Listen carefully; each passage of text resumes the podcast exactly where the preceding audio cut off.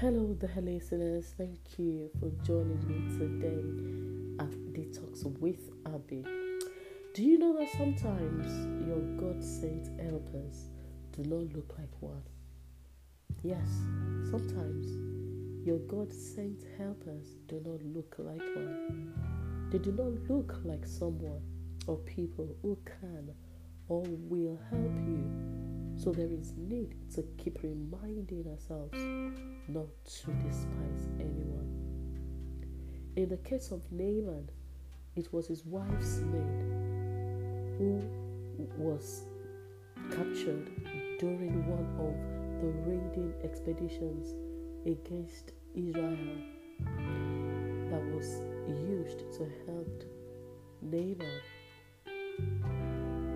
Naaman was general of the army under the king of Aram. It was important to his master, who held him in the highest esteem, because it was by him that God had given victory to Aram.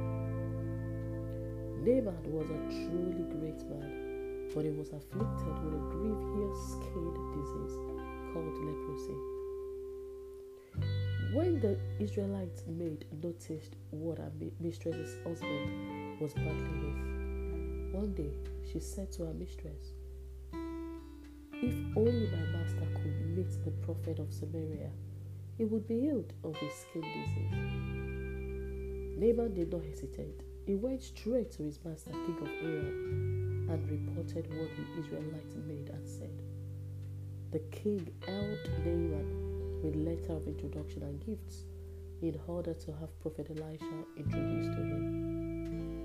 Eventually, through the help of Prophet Elisha, he was healed.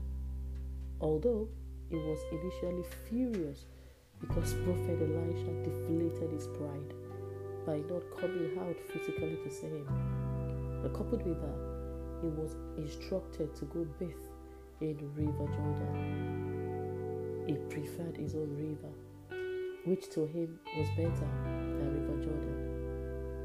The good news was that he swallowed his pride after his servants advised him to do what he was instructed.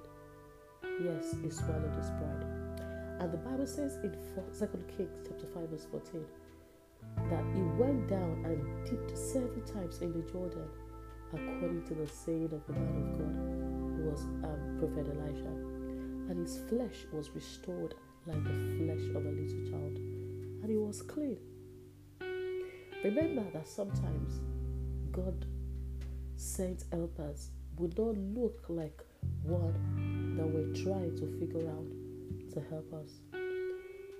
They do not look like some other people who can or will help you.